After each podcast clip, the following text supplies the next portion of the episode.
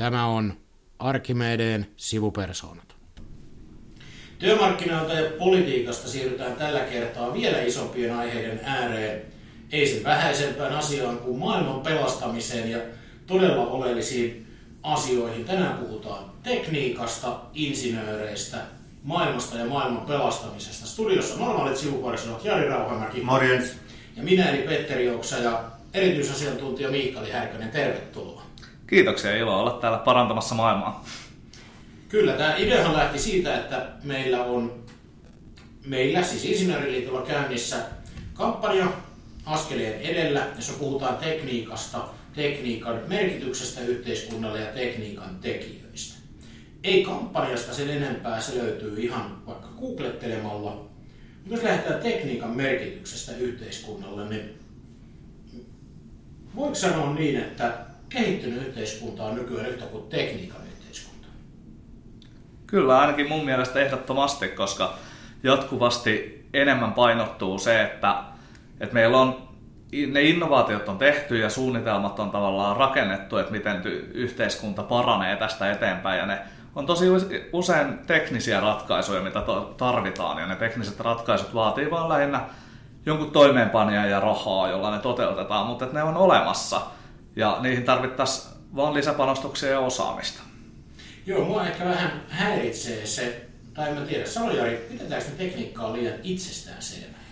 Öö, varmaan pidetään, tai sanotaan siitä tulee itsestäänselvyys. Hmm. Tekniikan tuotteista tulee itsestäänselvyyksiä ajan myötä. Ja sitä kautta myös tekniikasta tulee itsestäänselvyys. Mutta käykö siinä sitten, mitäs Miikkali taas kuulostaa sanoa, että jos näin on, niin tuleeko tekniikan tekijöistäkin itsestäänselvyys?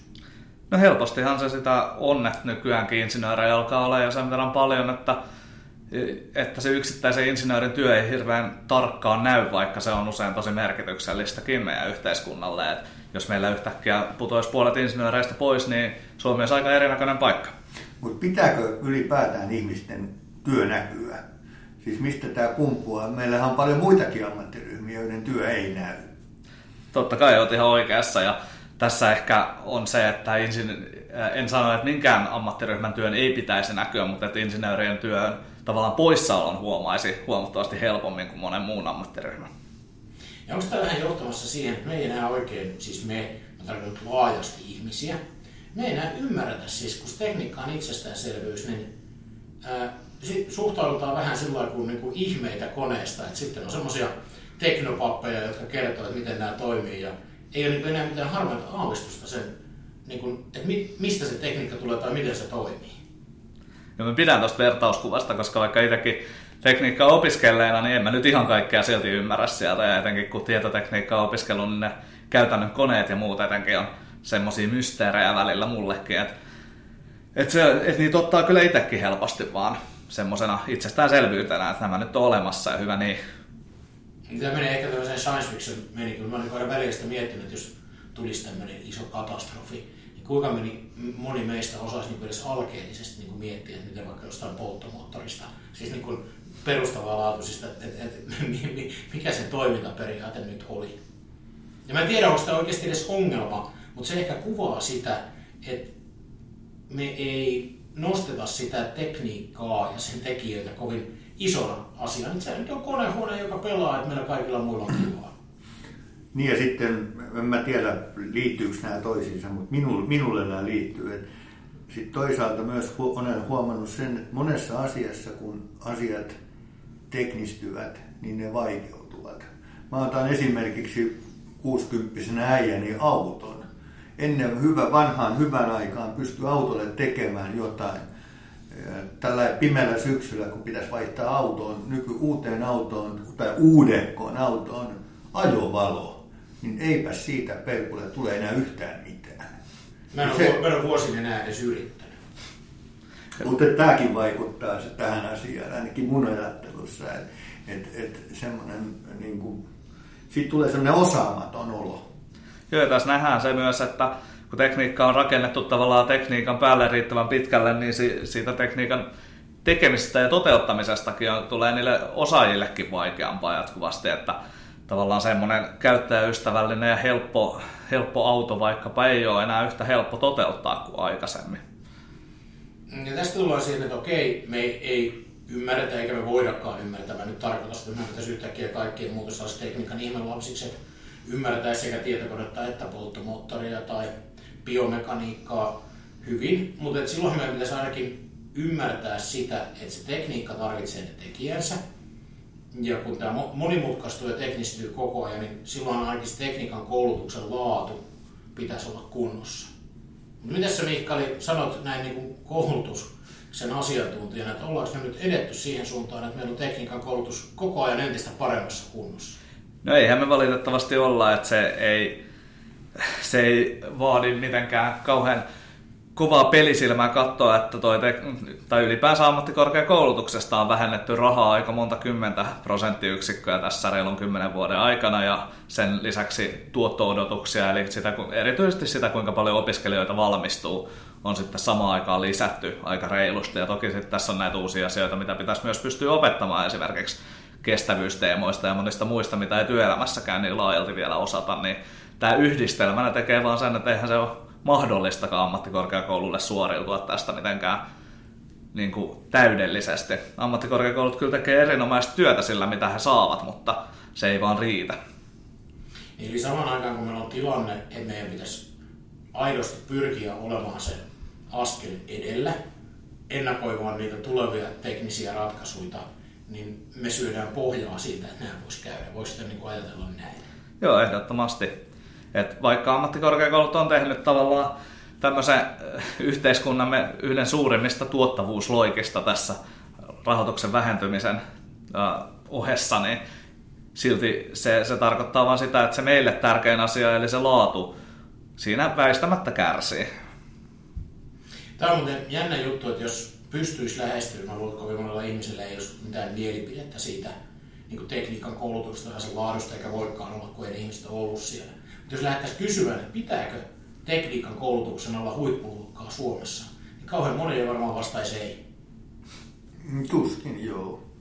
Kyllä mä luulen, että valtaosa ajattelee tuolla tavalla. Ja siitä huolimatta me ollaan tilanteessa, jossa me ollaan tietoisilla politiikkapäätöksillä laskettu sitä koulutuksen tasoa vuosia. Niin. Mutta onko se tehty tiedostettu, että me ollaan tiedetty se vai onko se vaan tapahtunut näin? No en mä tiedä, kyllä sit poliittinen päätöksentekijä on, jos ei tyhmä, niin vähän yksinkertainen, että jos se tekee päätöksen lisätä tota, tuota, tuotoksen määrää niitä opiskelijoita sinne antamaan niin. lisää rahaa. Tai silloin olisi pitänyt olla oletus, että sillä on niin heikko tuottavuus ollut aikaisemmin, että se voi tapahtua laadun kärsimättä. Et ehkä nyt ei ole tietoista päätöstä, mutta sanotaanko, että on suljettu silmät seurauksilta. Mutta onko tämä ainoa päätös, missä näin? Ei. Ei tämmöinen niin sokea kohtalo Jumala tuntuu usein olevan niin politiikan keskeinen ohjelman voima. Jos jättää nämä murheet sikseen hetkeksi. Mutta mä teen teille väitteen.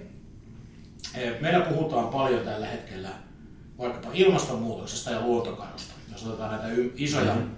megatrendejä ympäristökatoja. Sitten meillä puhutaan politiikkapäätöksistä. Meillä puhutaan siitä, että mitä ihmisten pitää tehdä tai mitä poliittisia sitoumuksia pitää valtioiden tehdä, jo pitää laskea päästöjä. Mutta mä väitän, että me ollaan ihan määrillä jäljellä ja parempiin tuloksiin päästessä. Me tekisi valtiot päätöksiä siitä, että tuota, edistetään ympäristöteknologiaa ja innovaatioita. Siirrettäisiin suoraan sinne, koska mä uskon vakaasti, että tekniikka pelastaa maailmaa. Näinhän se on, ja kuten mä tuossa alussakin siteerasin, niin ne suunnitelmat ja tavallaan keinot päästä siihen, siihen järkevään kestävän kehityksen uraan on olemassa ihan täysin, että niihin pitää vaan satsata. Mä vähän haastan tota, no niin. tätä, että eikö myös tekniikalla, jos puhutaan tästä mm. luontokadosta ja muusta, niin kyllähän tekniikka on osittain siihen myös ollut syyllinen. Jos me katsotaan 150 vuotta, tekniset tekninen kehitys, teollistuminen, jne. Se on myös aiheuttanut ongelmia. Niin Eikö olekin? On toki. Jos me ei oltaisi koskaan tultu sieltä luolista ulos, niin, niin ei olisi näitä nykyisiä ongelmia luontokadon tai ilmastonmuutoksessa. Sä nyt hyppäsit aika paljon päin tuossa aikajänteellä. Ei, mutta mä halusin vaan siis karrikoida sitä, että toki ollaan synnytetty näitä mm. ongelmia, mutta eihän, tekniikkahan ei ole itsessään hyvää eikä pahaa. Mm. Sitä voi käyttää moneen asiaan. Et, ja tässä niin kun, joo, tekniikka, vaikkapa polttomoottori, se aikaisemmin mm. mainittu polttomoottori on aiheuttanut niitä ongelmia vaikka autojen muodossa. Mutta kysymys on siitä, että miten ihmiset on sitä päättänyt käyttää. Ja meillä ei ole ollut sitä tutkimustietoa siitä, että mitä ne hiilidioksidipäästöt ja muut vaikuttaa. Nyt on. Niin nythän tarvitaan sitten niin sillä samalla tekniikalla, no ei varmaan siis sillä polttomoottorilla ei ratkaista tätä asiaa, mutta siis niin sillä tekniikalla pystytään ratkaisemaan sitä ongelmia. Ja joo, se tulee sieltä politiikkapäätöksistä, että jos päätetään leikata päästöjä, niin sittenhän sieltä tullaan äkkiä, sinne tarvitaan sitä tekniikkaa. Mutta mä ihan aidosti näin ei-tekniikan alan koulutuksessa Hannana uskon, että me pitäisi sitä politiikkapäätöksiä pystyä suuntaan entistä enemmän suoraan sinne niin kuin teknisiin innovaatioihin ja niihin panostamiseen. Se olisi niin kuin helpompi ja nopeampi tie kuin vaikkapa ihmisten käytökseen vaikuttaminen. Että voit jatkaa edelleen vaikkapa sitä autoilua, kunhan se tapahtuu sitten. Jätetään ne sähköautot, kun ne ei ehkä välttämättä kauhean ympäristöystävällisiä, mutta sitten sillä vetyautoilla, joka on ehkä sitten vähän parempaa tekniikkaa. Joo, ja siis tässä on nimenomaan nämä molemmat puolet, että, että sekä tarvitaan niitä nykyisten, nykyisiin innovaatioihin satsaamista, että niitä, ää, niin kuin niiden nykyisten asioiden edelleen kehittämistä ihan täysin uusia innovaatioita. Toki niihin uusiin innovaatioihin ei voi luottaa, kun ei tarkalleen tiedä, mitä sieltä tulee, mutta meillä on paljon nykyistäkin teknologiaa, jolla tekisi vielä paljon enemmän, kunhan siihen vaan satsataan. Niin ja sitten kun muistetaan siis, että se yksi, mikä me otetaan itsestäänselvyytenä tekniikan kehitys, se mitä me käytetään nyt, niin sehän on äkkiä itsestäänselvyyttä. Mutta ajatellaan elämää vaikka se 10-15 vuotta taaksepäin, että mitä voi tehdä vaikka kännykällä. Tai se, että millä tavalla joku kuljetuslogistiikka, ruoan tilaaminen himaan toimii. Niin on muuttunut aika paljon siis moni, tai joku lääkkeitä jakeleva robotti. Siis 2000, vielä niin kuin 2000-luvun alussa vaikkapa se mitä tietokoneella, kotitietokoneella pystyy tekemään tai kännykällä, niin siis joku olisi kertonut, mitä kaikkea tuolla kännykällä puhua, niin se olisi tuntunut ihan siis tieteiselokuvalta. Niin, no, oikeastaan niin jos katsoo, ei mennä nyt sinne luoliin saakka, mm. mutta katsoo mitä on esimerkiksi mun ammatissa, mun työuran aikana tapahtunut, niin se, se harppaus on melko iso. Siis otetaan mm. kuvaamisesta, tekstin tuottamisesta, ja tämän tyyppisestä, niin, niin vähän on semmoinen olo, että meikäläinenkin on niin kuin tullut luolasta pois tähän päivään niin, saatat, muutamassa vuosikymmenessä. Saatat esimerkiksi muistaa sellaisen ajan, jolloin tämän tyyppisen nauhoitteen tekeminen ei olisi käynyt ihan näin näppärästi. Kyllä, ja ennen kaikkea siis musta niin kuin kuvaamisessa näkyy mm. ehkä kaikkein niin kuin isommin, että eipä ole tarvinnut enää vuosiin filmirullia lähetellä johonkin toiseen paikkaan. Että kyllä tämä on niin ihan, se, sillä puolella se on, ehkä itse havaitsee ehkä parhaiten. Ja tällä mä tarkoitan, tämän nostin esiin nimenomaan sen takia, että meillä on taipumusta aliarvioida teknisen kehityksen nopeus ja mitä niillä ratkaisuilla pystytään saamaan aikaan. Että jos nyt vaikka joku ilmastonmuutos vaikuttaa tällä hetkellä niin kuin teknisesti osin, vaikka niin kuin Miikali sanoi, että ratkaisuja on jo nyt, jos se vaikuttaa vaikealta, niin se mitä on kymmenen vuoden päästä, niin vaikka jossain hiilen sitomistekniikassa, niin voi olla ihan toisenlaista. Mm. Käsittääkseni sitä nytkin jo upotetaan aika näppärästi maaperään, se on aika kallista kai se. Joo, se ehkä on se keskeinen ongelma, mutta kun sitä opitaan kohdentamaan ja rakentamaan niin kuin olemassa olevien vaikka tehtaiden tai muiden yhteyteen paremmin, niin siinähän päästään jo pitkälle. Tästä itse asiassa oli jossain välissä mielenkiintoinen tutkimus, että muistaakseni se meni juuri näin, että, että niin kuin lyhyen ja keskipitkän aikavälin innovaatioita tavallaan vähätellään ja sitten taas jos yritetään veikkaa pidemmän aikavälin innovaatioita, niin siinä mennään sitten jo yli merkittävästi, mm. kuten vaikka kun katsotaan paluu tulevaisuuteen elokuvia, niin siinä koitettiin tätä pidemmän aikavälin ennustusta, joka ei mennyt ihan putkeen, mutta mm, Joo, ja kyllä se niin 70-luvulla taisi olla näitä avaruusseikkailu 2001 sarjakuvia ja muita, jolloin 2001 niin kuin vaikutti jo niin, niin tota, kaukana tulevaisuudessa, että silloin ollaan avaruudessa. Ja... Hmm. Sä kun olet Mikkali insinööri, niin pitäisikö, tai kuunnellaanko yhteiskunnassa insinöörejä liian vähän? No kyllä musta ainakin tuntuu tavallaan siltä, että kun mietitään teknisiä asioita tai tekniikan kehitykseen liittyviä asioita ja niiden vaikutuksia yhteiskuntaan, niin yleensähän sitä kyllä kysytään sitten joko yritysjohtajilta, jotka kyllä johtaa teknistä yritystä ja sinänsä tietää asiasta, tai sitten äh, jonkun sortin taloustieteilijöiltä tai joltain muilta, mutta aika harvoin muilta kuin äh, semmoisilta ihan julkisinsinööreiltä, niitä toki on myös, mutta aika harvoin semmoisilta niin ansioituneilta normaalia insinööriduunia tekeviltä insinööreiltä. Että se tulee useimmiten jonkun muun kuin insinöörin suusta. Joo, mä tässä mietin ennen tätä nauhoitusta tai vähän keskusteltiinkin jo keskenään, että tämmöinen arvostus, mikä on yksi on kuuntelu ja muuten, niin se on vaikea kysymys, että mitä sillä tarkoitetaan. Mutta et, jos ajattelee, että Suomi on, Suomihan on insinööriyhteiskunta, tai kaikki Pohjoismaat on. Siis ensinnäkin jo sen takia, että tällä koulutetaan ihan valtavia määriä insinöörejä suhteessa siis väkilukuun verrattuna muualle maailmaan, mutta onko sitten niin kuin, onko insinööri semmoinen, mitä on arvostusta sillä, että onko insinööri lasten unelma-ammatti?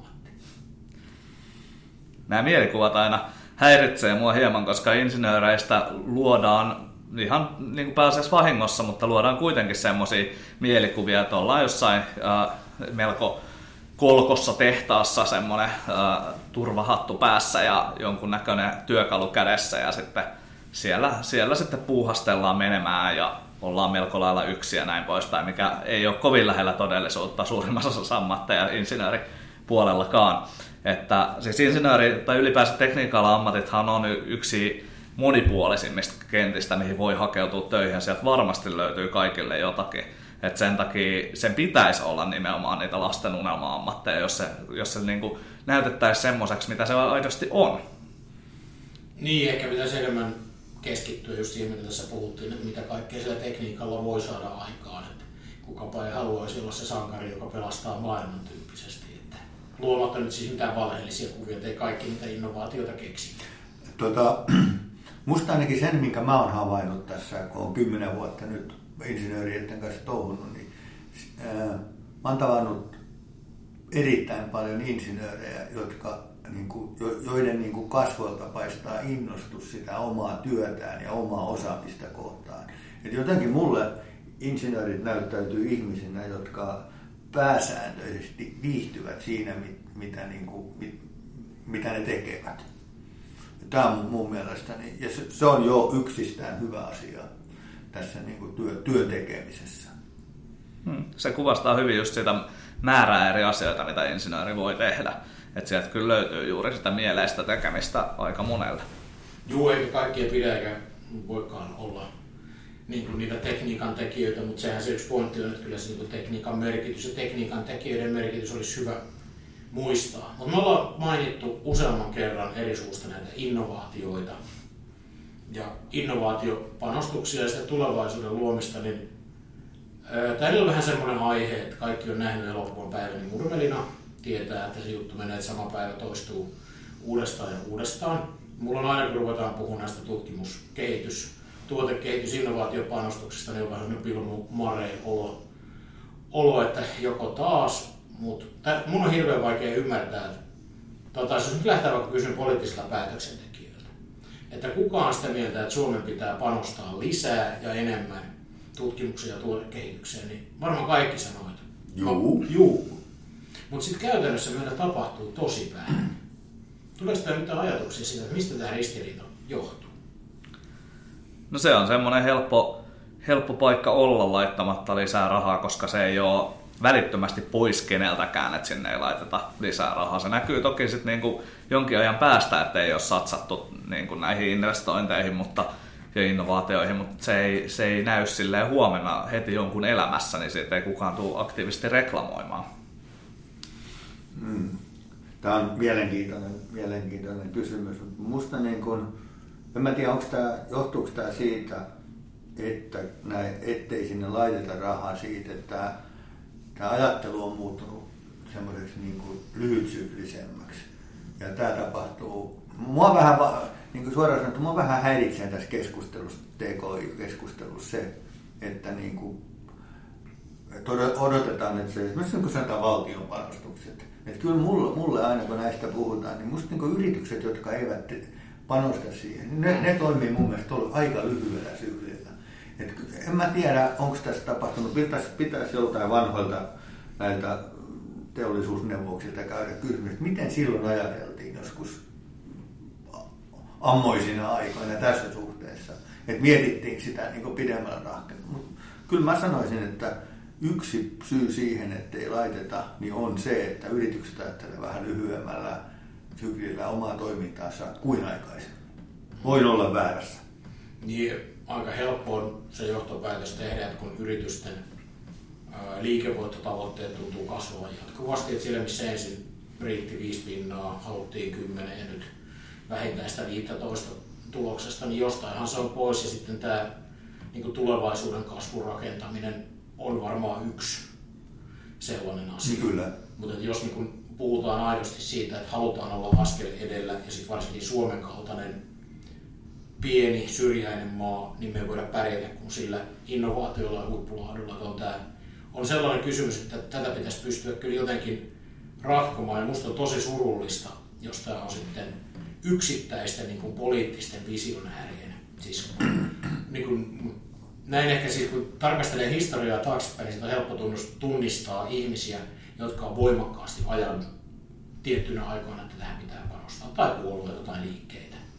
Ja se on hirveän surullista, jos se on niin kiinni sellaista yksittäisistä, että se ei ole niin meillä rakenteellisesti tunnustettu, että jotta me pärjäämme, niin meidän täytyy tähän panostaa. Siis mä sanoisin niin, että kun katsoo Suomen tätä niin teollistumisen historiaa ja sitten otetaan nyt vaikka toi Nokia, niin, niin ää, yhä hankalammaksi tulee pärjätä tässä globaalissa kilpailussa tämmöisillä niin sattumilla ja vahinko-osumilla. Et se, on niin kuin, se on entistä enemmän kovaa duunia ja pitkäjänteistä hommaa. Näin mä itse ainakin uskon, että, että on askeleen edellä näissä jutuissa. Ja sehän näkyy siis sekä näissä muissakin innovaatioissa, mutta sitä asiaa tai koko homma on tutkittukin sit myös tuon ilmastoneutraaliuden tavoitteiden kanssa, että se tulee pitkällä jänteellä halvemmaksi hoitaa ne tota, satsaukset nyt ja sillä tehdään enemmän tuottoa sit, kuin mitä se, ne satsaukset tällä hetkellä maksaa. Se tuotto ei vaan tuu välttämättä niin kuin seuraavassa vuosineljänneksessä tai edes seuraavana vuonna, mutta se tulee sieltä kyllä. Tota, luuletko sä, Miikkali, siinä, äh, sitä, että myös tämmöinen asiakas- ja kuluttajanäkökulma tulee tässä innovaatiotoiminnassa. Puhutaan tästä, me ollaan puhuttu tästä ilmastonmuutoksesta, niin, niin, niin onko näköpiirissä semmoinen aika, tai onko se jo nyt, että sen sijaan, että kuluttaja asiakas katsoisi sitä teknistä härvekettä ja sen ominaisuuksia vähemmän ja enemmän sitä, että mikä on esimerkiksi sen ympäristö. No kyllähän se osittain on jo nyt, että tietoisuus tavallaan näistä asioista kasvaa jatkuvasti, mutta siitä pitää tehdä myös riittävän helppoa ihmisille mitata näitä asioita. Että ei voi luottaa siihen, että kaikilla olisi hirveän mielenkiinto selvittää näitä itselleen, vaan sen pitää olla selkeää ihan yhtä lailla kuin kaikki muutkin ominaisuudet näissä laitteissa. Ja sen lisäksi pitäisi mun mielestä, ei, ei näitä kaikkia asioita pidä jättää yksilövastuulle niin kuin paljon todetaan, vaan kyllä, kyllä niitä asioita pitää myös yhteiskunnallisesti jonkun verran ohjata. Et en tiedä mikä fiksuin ratkaisu tässä nyt sitten olisi, että jonkunnäköinen esimerkiksi suo, niin kuin suosiminen näille ilmastoneutraaleille tuotteille vaikka veroedulla tai jollain muulla, mikä ikinä olisikaan se niin kuin oikea ratkaisu tähän. En ole sitä ihan liian pitkälle miettinyt, mutta jonkun näköinen tämmöinen tarvitaan myös.